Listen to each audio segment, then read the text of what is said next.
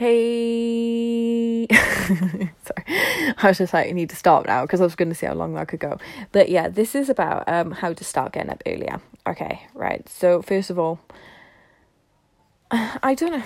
Right, so for me, when I wanted to start getting up earlier, I literally just smashed my alarm to like three or four o'clock. I I did it fucking cold turkey, man. I'm sure I did, or I'm sure I started getting up early. I'm not too sure, but either way, now my alarms are crazy.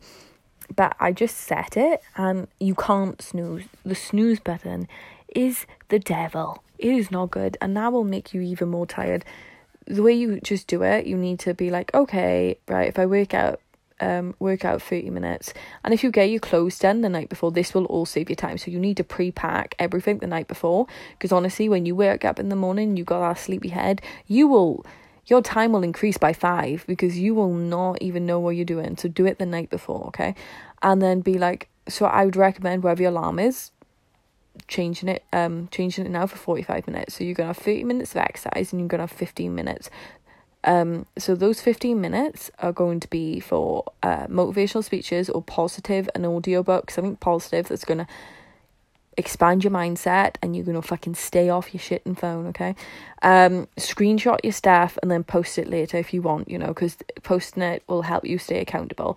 Um one thing i would highly recommend this is why i post a picture of myself every day um which i think people people may think i'm narcissistic but i post every day because it keeps me accountable is a sweaty selfie. So you could like post one photo day, be like, I've got my workout in. And it doesn't even matter what people say. It's for you. And if that helps you show up, then fucking do it. It's helped me show up for over a year.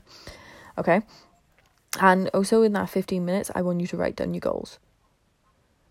So your goal could be just be um, you know, you could have like a big overall goal and then you could just be like and then minimize it, be like, I want to work out um six days a week you know, and then you could, and then just cross it off like one day, and then the more you plan and you go, but don't get me wrong, right? The worst thing is, is um, you have a goal and you've now created this big massive goal. Then the more you think about it, the more fear kicks in, and you tell yourself you can't do it. So first of all, just do this forty five minutes, okay, and um as soon as your alarm gets off, do five, four, three, two, one, and you just gotta get up. You cannot fucking lie there because the longer you lie there, the more your thoughts will go in. Like, because I've done it myself, where it's like, do you need to get up at three thirty? Why are you even getting up at three thirty?